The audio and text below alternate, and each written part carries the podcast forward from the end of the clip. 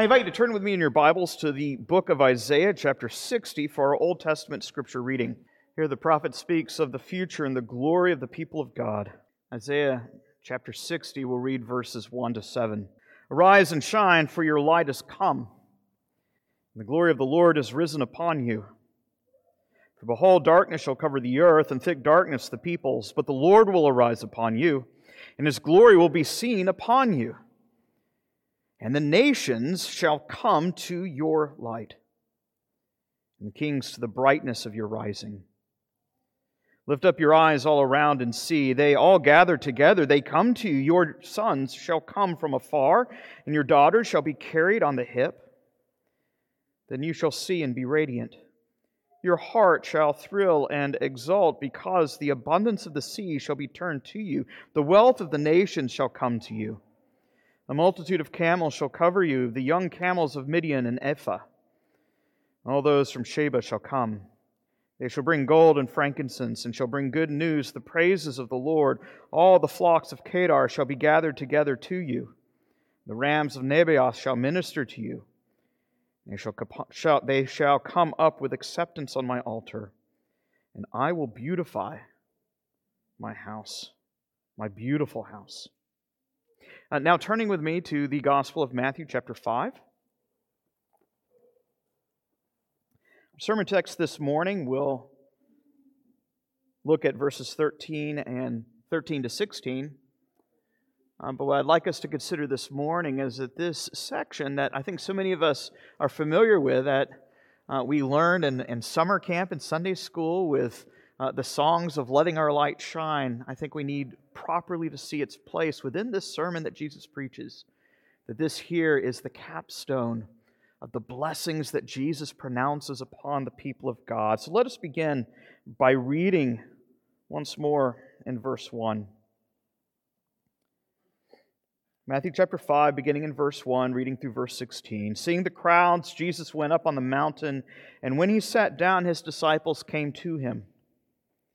And he opened his mouth and he taught them, saying, Blessed are the poor in spirit, for theirs is the kingdom of heaven. Blessed are those who mourn, for they shall be comforted.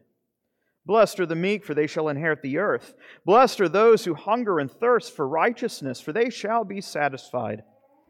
Blessed are the merciful, for they shall receive mercy. Blessed are the pure in heart, for they shall see God. Blessed are the peacemakers, for they shall be called the sons of God. Blessed are those who are persecuted for righteousness' sake, for theirs is the kingdom of heaven. Blessed are you when others revile you and persecute you and utter all kinds of evil against you falsely on my account. Rejoice and be glad, for your reward is great in heaven. For so they persecuted the prophets who were before you. You are the salt of the earth. But if salt has lost its taste, how shall its saltiness be restored? It is no longer good for anything except to be thrown out and trampled under people's feet. You are the light of the world. A city set on a hill cannot be hidden. Nor do people light a lamp and put it under a basket, but on a stand, and it gives light to all in the house. In the same way, let your light shine before others, so that you may see your good works, so that they may see your good works, and give glory to your Father who is in heaven. This is God's word. Let us uh, pray and ask that He would bless the reading of it. Our gracious God and Heavenly Father, we do thank you for the word that you've given to us this morning. We pray that you would strengthen our hearts as we hear our Savior speak through the preaching of the word. Uh, focus our attention that we might be comforted and encouraged to walk the ways you have called us to walk and to believe those things you have called us to believe. We ask these things in Christ's name. Amen. Well, what does it look like to be a Christian witness in the world? And it's a question that the church has wrestled with for perhaps the entirety of its existence. It's certainly a question that Protestantism has tried to address over and over for the past 500 years. And it's a good question, but we find as we survey the landscape of the different, uh, as we might call it, flavors of Protestantism, the different denominations, that we will find a variety of answers. Uh, for some, Christian witness simply entails going off the grid, living on your own, uh, being uh, divorced and separated from the world like an ostrich who sticks his head in the sand. And for others, being a Christian witness necessitates having an aggressive personality and a bullhorn and a picket sign. And still, for others, being a Christian witness means modifying the worship service that it might look like, in some instances, a nightclub, to make it more fashionable so that those who are seekers might come in. Of course, there are a variety of other ways in which this question has been asked. But I think we can make the question more pointed. When it comes to evangelism, what is it that we're supposed to do? I think we have all witnessed, no pun intended, a variety of methods and programs catered to us as the only effective method of evangelization. How many of us have sat through a summer series or program or read the latest book that gives some type of gimmick saying, This is the way forward? The church has gotten it wrong for 2,000 years, but now after reading this book, you will have all your problems answered. Well, I think some of these are not bad questions, and not all of the methods are bad, though I do think that some methods perhaps are worse than others.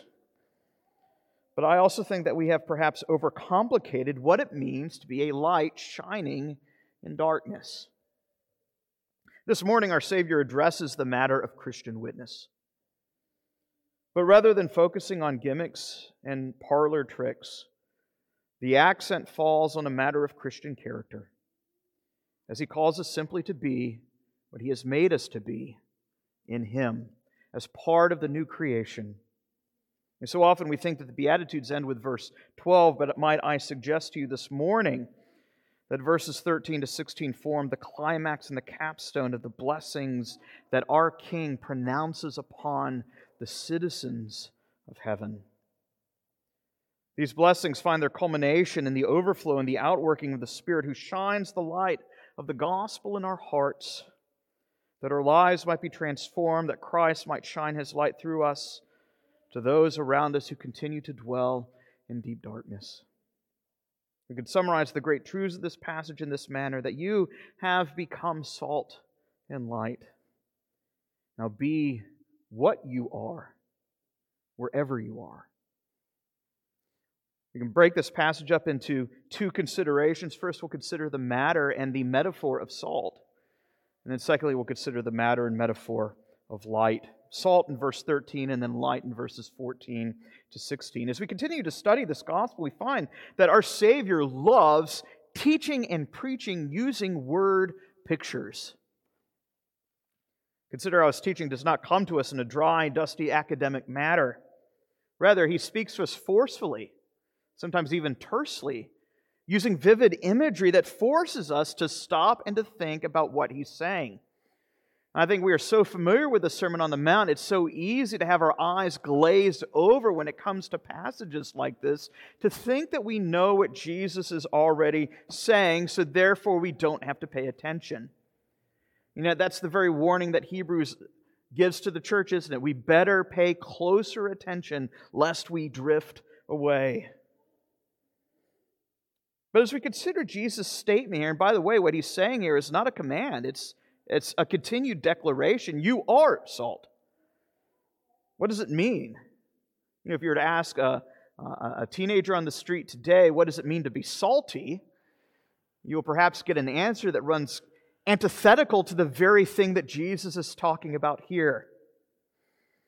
If we were to rewind back the clock a generation or two ago and you hear people speaking of someone being a salt of the earth person, they would mean something very different from what people mean today when they speak of somebody being salty. And yet, might I suggest to you that the category, the paradigm through which we are to understand Jesus' words is not contemporary culture, but the scriptures itself. We cannot be content to interpret Jesus' word pictures against the backdrop of how people use such imagery today. I'd like us to model what it looks like to consider and to contemplate God's Word, because that's what Jesus is calling us to do. When he speaks in these riddles, these word pictures, that, that Greek word there for, for riddle, as we'll see in, in, in future chapters, of course, is the word parable. The reason Jesus speaks in those ways could also be translated as a proverb. It's intended to force us to slow down and meditate. And might I suggest to you that that is the biblical method of reading Scripture? It's not speed reading, it's contemplation and taking the time to consider what it is that's being said. So, what is it that Jesus means here when he says that we are salt? Of course, I think our immediate response is to consider the Old Testament. That's a good response. It's one of the first things that we need to do is to see the New Testament in light of its broader Old Testament context. The Old Testament is the foundation upon which the New Testament rests. But when we begin to look at the use of salt in the Old Testament, we find that there are several shades of meaning. You know, in some places, salt is representative of consecration. You read Leviticus or Numbers, salt was to be sprinkled upon the grain offerings that were offered to God as a symbol of those offerings being consecrated to God. If that's the case, is when Jesus says here that we are salt of the earth, is he saying here that in our witness we are somehow consecrating the world to God? If that's the case, what would that have to do with the, the second word picture that our Savior gives when he says, consequently, that we are light. Another option that we have for us that we see in the Old Testament is that salt is seen to be a preservative, something that impedes the growth of yeast or leaven in bread. Uh, so often, uh, in, in so many places in the scriptures, both Old Testament and New Testament, though not in every place, yeast becomes a word picture for sin that's the case, is Jesus saying here that when we are the salt of the earth, that we, by our uh, saltiness, are somehow keeping the forces of darkness at bay. That by living our lives in a godly manner, we are, in some sense, having a preserving influence in the world. You know, one advantage to this particular interpretation is that it seems to accord more tightly with the very thing that Jesus talks about next when he describes us as salt or as light shining in the darkness. Right? Just as a, a light uh, in the kitchen at night might keep the rodents at bay, is Jesus saying here that by us shining the light, it keeps the darkness at bay. Certainly, there's some truth to that. We find that in other places. Uh, Reformed theologians would speak in one sense of what we call the second use of the law, that there is a restraining influence that is kept by having certain laws on the books. In one sense, uh, if we were to take salt like that, we would say that, uh, that, the, the, that our saltiness keeps the world from further moral decay and degeneration. And true as that might be, and true as we might find that in other places, I, I don't necessarily think that th- that is Jesus' emphasis here.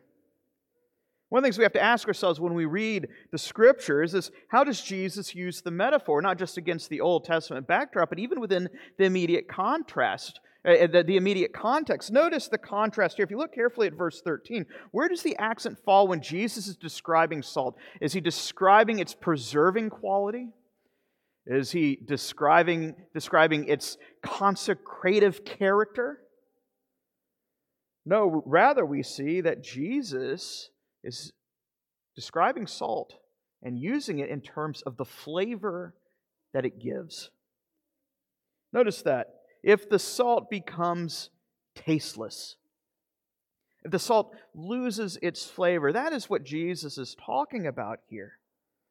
Here, the salt's usefulness consists in its zest.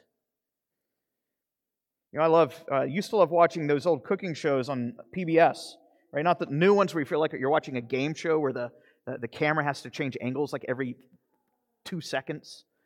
There's these loud music. I, I just like watching the, the, I don't remember the guy's name, the old Cajun guy on PBS, where Like you're watching him cook a pot roast in real time. It's very meditative, it's very contemplative. But I mean, to consider how ridiculous it would be if you turn on the TV and uh, this particular uh, cooking show individual has this tremendous roast, and he says, All right, now you need to pour this salt on the roast. But then you need to salt the salt because the first layer of salt that you put doesn't have any taste to it. You're kind of left scratching your head, go, Why are you even putting the tasteless salt there to begin with? Right?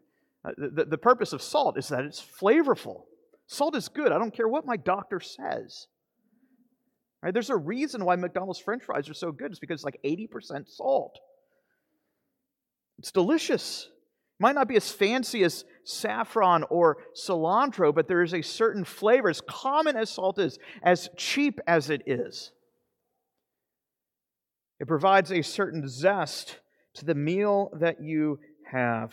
And here our Savior compares the usefulness of the citizens of heaven on earth to that zesty flavor of salt. Think of what Paul says to the church of Colossae let your speech be seasoned with salt, with salt.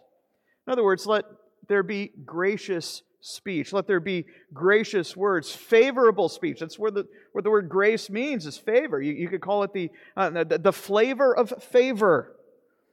That is what we are supposed to do. Our lives are to give a foretaste to the watching world of the abundant life that is found in the Lord Jesus Christ. You've heard in terms of storytelling, show, don't tell. Of course, we are told to tell the gospel, but our lives itself should also show the goodness of our Lord. Why is it that the Psalms say, Taste and see that the Lord is good? Why is it that this here sacrament that is given to the people of God is one that speaks to our taste buds. Here, our Savior describes the manner of Christian living as something that exudes, again, the emphasis not necessarily being on the preserving aspect, but the people looks that, that people will look at your life and the life of your family and they will say, there is something different. There is real life here. I can taste it. These blessings that Jesus pronounces on his church that we had read uh, and, and worked our way through over the past several weeks of meekness and humility and peacemaking, people look at that and they say, That's so counterintuitive to everything I know. It's different. I can't make sense of it. It's like trying to nail jello to a wall, but I want more.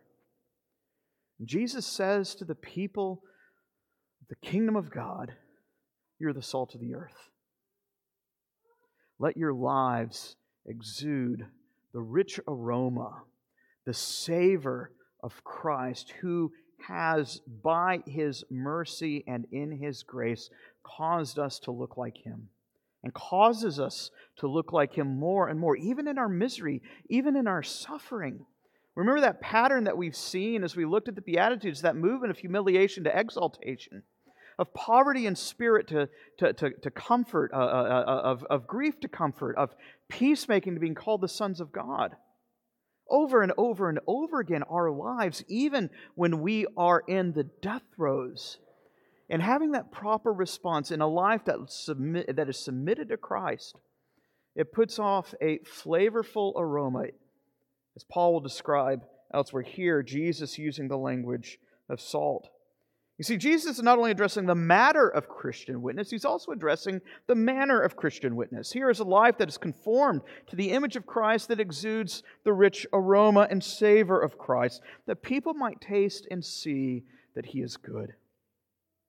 This becomes more pointed in our next metaphor of light shining in the midst of darkness. You see that here in verses 14 to 16. Not only does he call us salt, but our Savior also calls us light. Right? We all know the, the song from summer camp as kids. You know, hide it under a bushel. Nope. I'm going to let it shine. And consider this. You have a little a small child who's afraid of the dark. And he cries from his bedroom in the middle of the night and says, Mommy, Mommy, please come. Please turn a light on in the hallway. Please turn on my night light. How many of you would turn on the nightlight only to, to turn around and then go to the garage and come back with a roll of duct tape and a brown paper bag and try to cover up that nightlight with a brown paper bag. That's actually pretty cruel. And it does a great disservice to the purpose of what the light is for. The purpose of the light is to shine in the darkness, to scare away the monsters, as it were. When you turn on the light, it's impossible for the light to remain hidden. Have you ever noticed there, there's no night so black that it will drown out and snuff out the light? It is always the light that overcomes the darkness, not the other way around. The purpose of the light is to shine. That is what it is. You don't ever have to see a candle grunting and growing, trying to be a candle.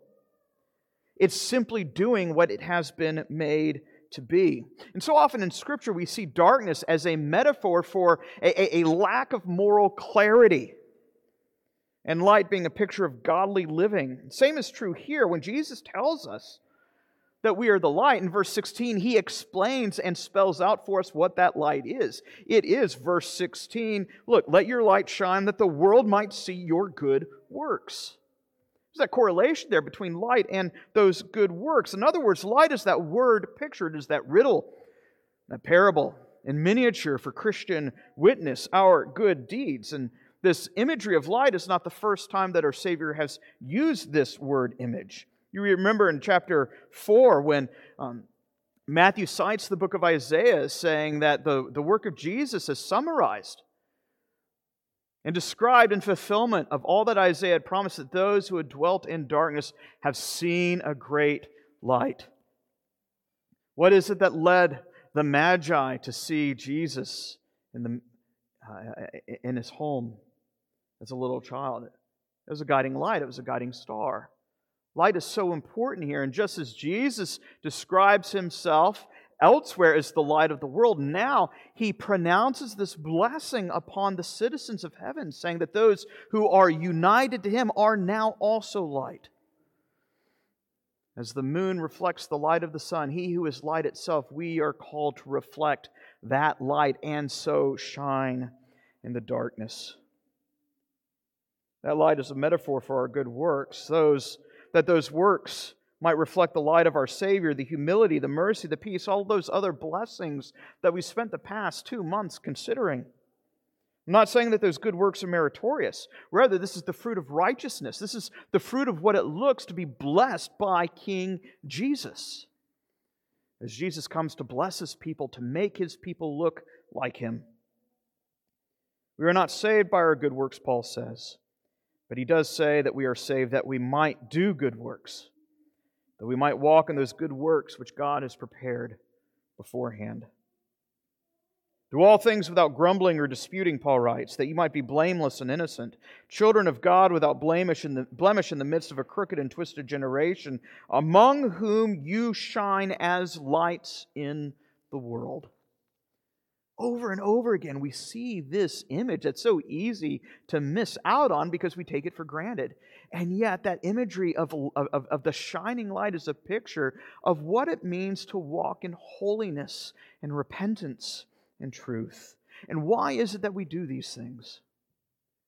Jesus says, Do it so that the world might see, that they might glorify God in other words, the purpose of the Christian witness is that others might taste of the goodness of the Lord Jesus Christ and put their faith in Him as well, and therefore glorify Him. That's evangelism.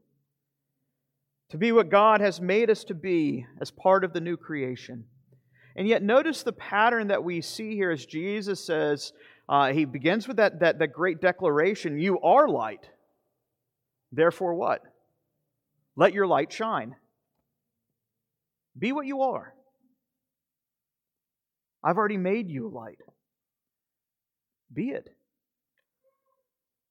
This is not optional. This is not like purchasing an add on to your new vehicle, like buying a new set of rims. Just as it is impossible for a lit candle not to shine its light, so it is impossible for the citizen of heaven not to be poor in spirit, not to grieve over the sin and misery of the world, not to be meek and humble, not to long for righteousness, not to show mercy. not to make peace, not to endure persecution with gladness and joy. It's impossible for a Christian not to do these things. Sure, we might do these things imperfectly. And over the course of our life, the Spirit continues to work that work in our hearts as it continues to mold us and shape us to look like Christ in His sufferings, that we might be with Him in His glory. But nevertheless, what we find here is a descriptor of what it looks like to be the people of God. It is essential to what it means to be a Christian. And yet, I want you to see this as good news because it is essential. Right? This is not merit based theology. Jesus is not saying you have to do these things in order to be a Christian. He says, I am blessing you, therefore I will make you look like this. The great comfort that this has is that we don't have to grunt and groan to strive to do it. He has already made us light, therefore be what you are. Just as a candle simply shines, that's what it does, it's, it's its job. Jesus calls us to be what you are. He says, You already are the light of the world. Be what you are. Don't resist that new creation that I have made you to be. Let the light shine. There's no need for flashy gimmicks, there's no need for artificial methods of Christian witness. We should always be zealous to share the gospel. Um, but I think sometimes we overthink it, thinking that we need some type of gimmick or strategy to make it work. Here, Jesus is simply saying, Be what I've called you to be. Of course, that means speaking up at times, but sometimes people just know it by the life that you live. In, in those unidentifiable ways. I, I think I've, I've, told the story before. B.B. Warfield recounts this story and how uh, there, there, were two soldiers, I believe it was during the Civil War, and, and one's walking down the street, and one man looks at the other soldier and says, What is the chief end of man? And the man turns around and says, Man's chief end is to glorify God and enjoy Him forever. He says, I knew you were a catechism man. I could tell it by the look, by the way you carry. I don't know what that carriage looks like, but apparently one soldier was able to tell it about another. Uh, just a few weeks ago, when I was coming back from uh, a very long uh, uh, General Assembly. I'm, I'm, sitting in the, the airport in, in, Philadelphia. I got there around four or five hours before uh, I was actually supposed to check in, so I'm actually sitting out front. And I'm just sitting there, just wearing a ball cap and a hoodie, uh, reading, you know, just a, a fiction book. And a, an older gentleman walks up to me and says, Excuse me, sir, are you a minister? And I'm like looking around, seeing if I left my name tag on. I said, How did you know? He says, I could tell just by your look. I don't know what that look is.